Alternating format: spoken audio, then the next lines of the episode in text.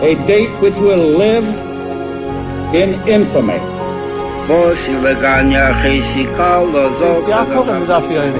Both of those projects, initiatives, got off the ground because of the Ger Rebbe. The 11 Olympic team members slain in West Germany. The Olympic Games. Zugehört waren Brüder in Amerika. Vertraut und schaffen, es ist getan. Out of the 24 who were killed were Americans who had come to learn in Hebron. I say one million Jewish children who were made to be cut loose.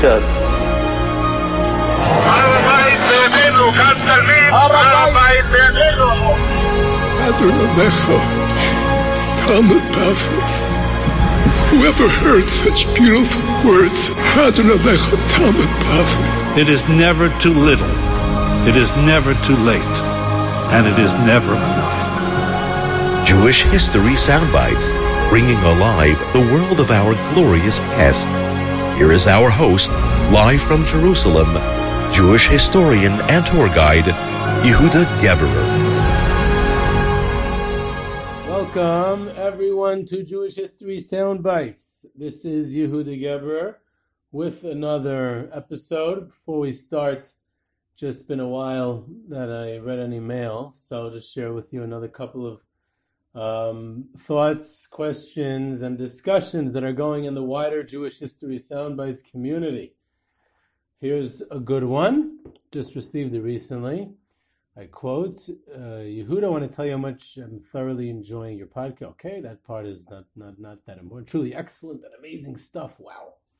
Okay, I had a question for you after listening to this episode called Operation Reinhard, which is quite a while ago. Parenthetically, open parentheses, um, that podcast, that episode was posted uh, near Tisha B'Av, I think. So this is from quite a while ago, just to bring back that recall. Going back to what this fellow is writing, I quote, when you discuss the death camps, you don't include Auschwitz. Why is that? Why isn't Auschwitz considered a death camp? And that is an excellent question. A few people asked it. I actually thought that um, that's the end of the letter, by the way. Uh, I thought that much more people would ask it. And the reason I didn't include it, and that's why I want to clarify it, because it's probably going to be a, a common question for those who listen to that episode. Um, the reason I didn't include it in that episode is simply because um, Auschwitz is kind of in a category in its own. Number one, Auschwitz was not exclusively a death camp. As we all know, there are many survivors of Auschwitz, and uh, there you go. It can't be a death camp if there's a lot of survivors, and that's because there was also a concentration camp at Auschwitz. So Auschwitz is one of those rare places that was a dual purpose. It was both a death camp and a concentration camp.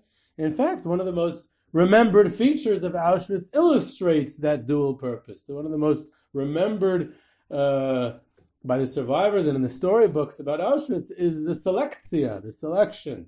If it was a exclusively a concentration camp, there would be no selection. Everyone came there to work. And of course, if it was one of the death camps like Treblinka, there's also no selection. Everyone is there to be gassed. So Auschwitz is definitely in its own category in that regard.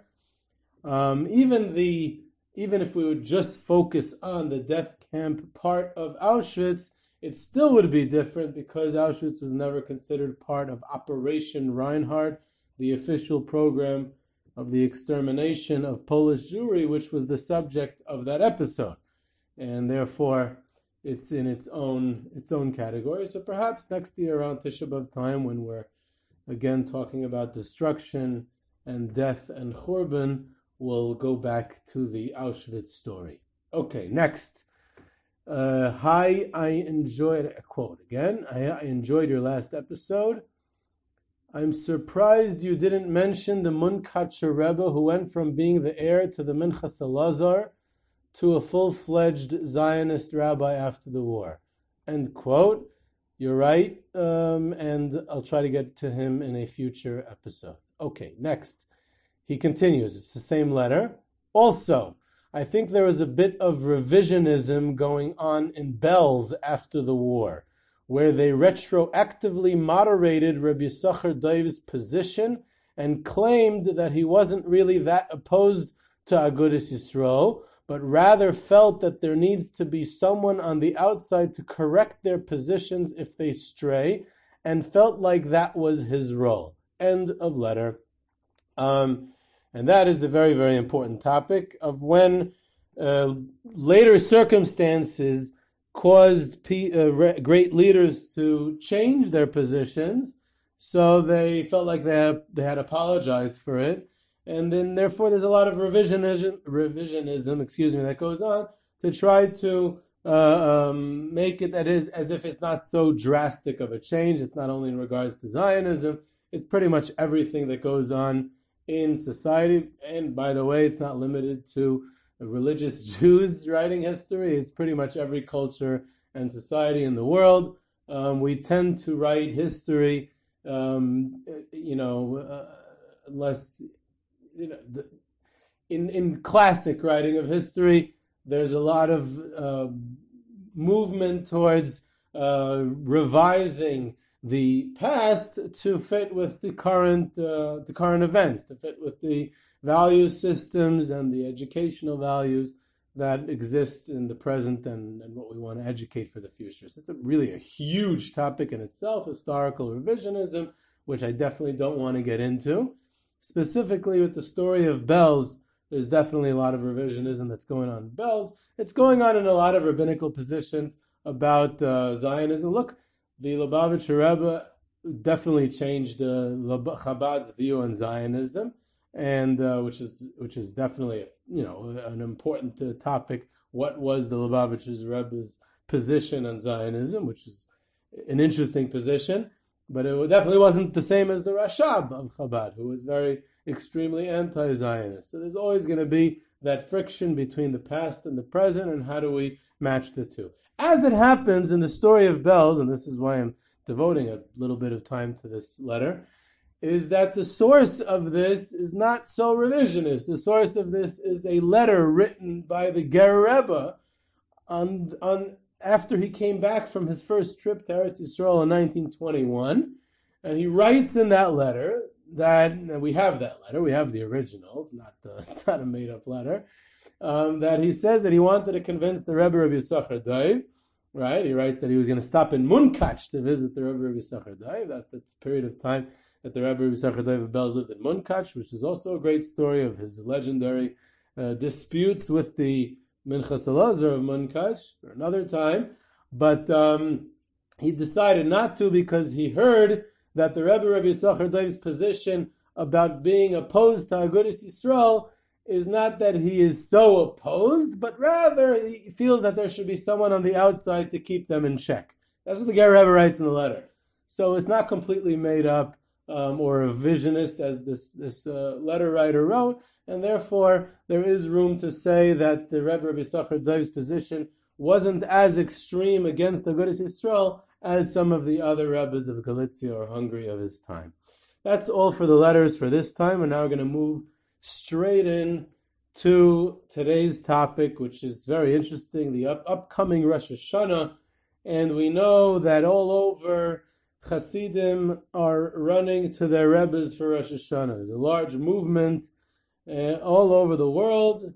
And uh, I remember my Rebbe Rav Arieli in the Mir Yeshiva was a very, very, um, very, very strict about not leaving the Zman early. No one was ever allowed to leave early. Not that people didn't, but officially with his permission, they weren't allowed to leave early.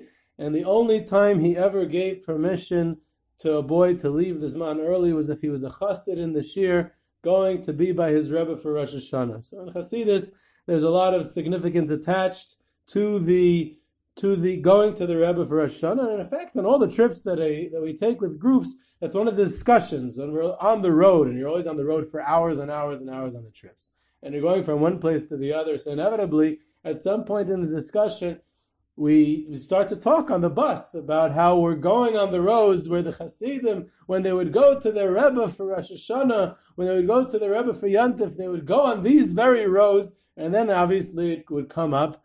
Uh, so why did they go? And what was the reason? And what was it like? What was the experience? So we'll talk a little bit about that being that it's uh, coming up to Rosh Hashanah. So, which Yomim Tovim did they go? And in the collective memory, and it's true till today, Rosh Hashanah is one of the main ones that people went. Um, Shavuos is a big one. Shabbos Chanukah is a big one. It depends on the Hasidus. It happens to be in Ger, it was always Shavuos and Rosh Hashanah. In uh, in um, in other Hasidus, it was different. Other Yom Tovim, sometimes Simchas Torah was a big one. Sometimes Shabbos Chanukah was the main one. And uh, the Alter Alter Rebbe I mentioned in the last episode, he spelled out in the Takonis that he wrote for his Hasidim which Shabbosim throughout the year they're allowed to come. And in fact, Shavuos in, in Chabad till today is called the, one of the nicknames of Shavuos is Chag Hamotzim, meaning motz of Moirat Tzedek, like the Rav of the town.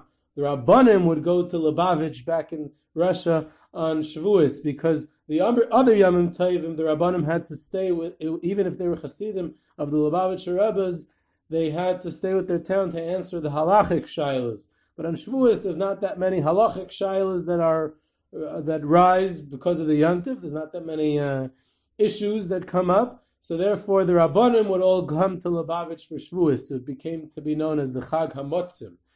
So um, interestingly enough, the the in the Litvisher world, there was also the idea of uh, they didn't call it Aliyah L'Regel and going to the Rebbe, but to in the yeshiva world, Litvisher yeshiva world, in the generation before the war, in places like Slabodka and especially the Mir, there many alumni of the yeshiva would come for Elul and rejoin the yeshiva, or at least for Yamim Neiraim to come to the yeshiva, and the uh, population of the yeshiva would be augmented for that period of time. Some would come for Simchas Torah.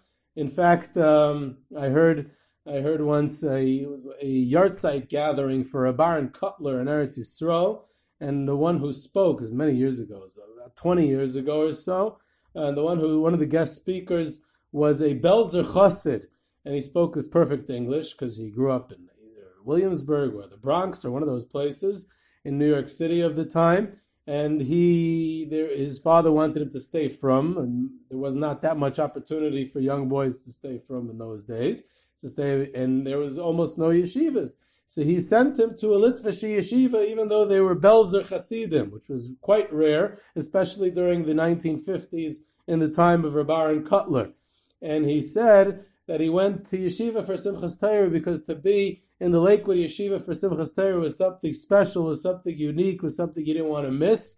And when he came back, came back to Williamsburg and all his friends are Hasidim, and they all went to different rebbes. There was no shortage of great, great rebbes in Brooklyn during that period of time, especially in Williamsburg, and everyone's discussing by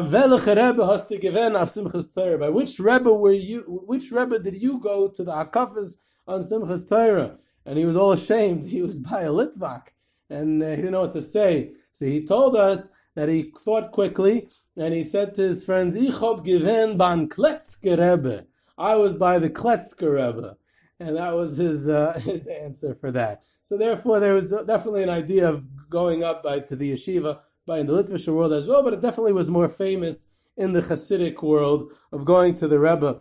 They went for both, the main thing was, of course, the spiritual uplift. They went to be by the Rebbe, to daven with him, to speak to him, to get maybe before Yantif or during Yantif a yechidus, a private session with him, to get a bracha for the new year if it was Rosh Hashanah, uh, to the davening, the uplift of the davening, and of course on a spiritual and mystical plane, to, to, to be able to daven with the Rebbe means that the chassid believed that his tefillas, his davening would be more accepted and, and more, more meaningful. But it's interesting that we also see a lot of record that there was a social aspect of it. You know, they, they felt like they were part of a greater community. And when they came together and the, the, somehow the Rebbe and the davening at certain at a certain point was a means to an end of feeling a part of a larger community. And there's definitely a very strong social aspect of it that they came together and they farbrenged and they saw their friends they hadn't seen since the year before or half a year before,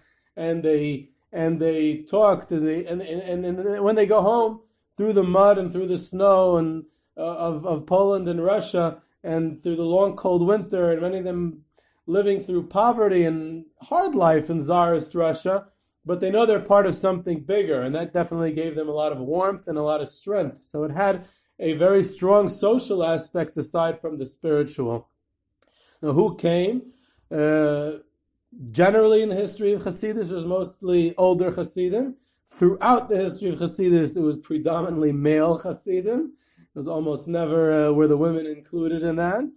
But um, there were exceptions, especially for the young, young men. Young men. Uh, the old, as, as times in modern times, especially today, the post-war, but even in the pre-war, in Ger, for instance, the young Hasidim were welcomed in as well. On, the, on in, if we mentioned Ger already, one of the main uh, stories of pre-war Polish Jewry was the was Ger Hasidus, of course, and, and, and there's so much to talk about in Ger. There's the Sfas Emes as a person and his life and his leadership and his Torah, and then of course his son, the Imre Emes, the Reb Avraham Mordechai uh, of Ger, and then there's the Hasidus in general. And but now I'll leave that for future episodes. But now I just want to focus on the going to Ger for uh, for Rosh Hashanah for Yantif. And um, the idea was to be with the Rebbe, that, that you're with the Rebbe, the Rebbe knows who you are. They would come there, there would be long lines to wait to speak to the Rebbe. They sometimes wait, I've heard, uh, for five to six hours just to be able to speak. You're talking about a massive Hasidus numbered in the hundreds of thousands. Probably we don't have exact numbers. And, um, and, and each and every one got individual guidance, got, uh, got a message he got to tell the Rebbe where he's holding, what his questions are, any advice, and he got a very concise, sharp, and short, sometimes very sharp, sometimes he told them something, you know, something that they that, that they had to improve and work on, and or he would notice that they're lax about things or that their Yiddishkeit could use some improvement, and uh, that that that was their personal meeting with the with the Rebbe. They would sometimes go afterwards to the Rebbe's brother, Ramosha Betzal, Alter to and repeat what the Rebbe said, so that Reb Moshe Betzalel would be able to explain and elaborate on what the Rebbe meant. Now it's interesting. It, it, it, the idea of that that the, that that you have the the Rebbe's closeness and the Rebbe's warmth and his advice guiding you throughout the year, it goes both ways. One time, the the uh, the chassid came to the Ger Rebbe and he said, I'm going to be going to Paris for a business trip. And the Rebbe says to him, okay, And the Rebbe, the Imre the Ger Rebbe was a, a, big cigar smoker. He liked cigars, he would smoke pretty often, and, uh, and he appreciated good cigars. And he asked him, so can you pick up some good, nice, expensive cigars in Paris? I'll give you some money. Don't forget, I need these and these cigars. When you're in Paris, there's a few stores that sell it. Please don't forget that I asked you for these cigars. So the chassid uh, goes to Paris, and he's so busy with his business and everything else that he's doing, he forgets to buy the cigars. He feels all bad. He feels terrible. He he uh, you know he didn't follow his rebbe's instruction, and he didn't get him the cigars. So he comes back and he looks through, he combs Warsaw from top to bottom, and he finds one like high end store that sells Paris fancy cigars for a large amount of money, much more than what they sell for them in Paris for, but he's able to find a box of cigars and he comes to the Rebbe. And he says to the Rebbe, Elisha, no, I forgot all about it. I completely slipped my mind. I'm really sorry, but I was able to find in Warsaw your cigars. And the Rebbe says, you fool! And the Rebbe, again, he was very sharp and very short. He says, you think I needed your cigars? I know how to get cigars, and whenever I need my cigars, I know how to find them. He said, I wanted you to remember me while you're in Paris. And if you're busy buying cigars for me, you'd be thinking about the Rebbe.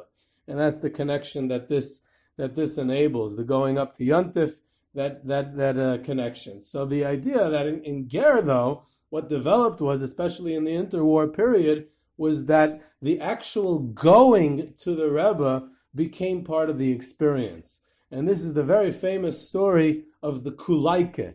The Kulaika was the train line, the Polish train company ran a train line from Warsaw, the big city, to the suburb of Ger. Gora was the Polish name, and the, in Yiddish they called it Ger. It was a suburb south of Warsaw, and there was this Polish company, the Polish train company had a train line that went there. and and the Hasidim nicknamed it the Kulaike. The Polish word for train or train company was something along that word, and this meant this form of the word was like a small or cute little train, the Kulaike, or and that and that's what it meant. This is the little train. It was actually I think it was a thinner track. It was it was wasn't a major commercial line. It was a small a small uh, train, and and um, and the Polish train company made it specifically for Hasidim to go to the Rebbe because it was very profitable. Uh, they they actually timed it according to the Ger Rebbe's Kabbalas Kahal when he received Hasidim. They timed the train schedule for that time, and before Shabbos and especially before Yontif, they had many many more trains running from Warsaw to Ger. And uh, not only that, but it became the most profitable line in the entire Polish railroad system in the interwar period. And not only that, but after the war, they, they canceled that line, meaning there was no reason to, everyone was murdered in Treblinka, in the gas chambers. There was no one left of the Polish Hasidim after the war. And therefore, there was no re- reason for them to keep that train line going, and it stopped. So the Kulaika was the way. And every time I have a trip and we go from Warsaw to Ger and we go on that same road that thousands of Hasidim went, especially in the interwar period when it was tens of thousands of Hasidim, and we go in a bus, of course, and I tell the group, we're in the Kulaike, we're on the way to Ger. Think about what it must have been like. And I start telling stories about the Kulaike. And eventually, Hasidim remembered after the war was that the Kulaike itself became the experience. Because everyone on the on the train, almost everyone was Hasidim going to the Rebbe. And there would be train cars full of people learning Many of them learning Daf Yomi, which was the new and in thing at the time. Many of them would be davening. There would be minyanim.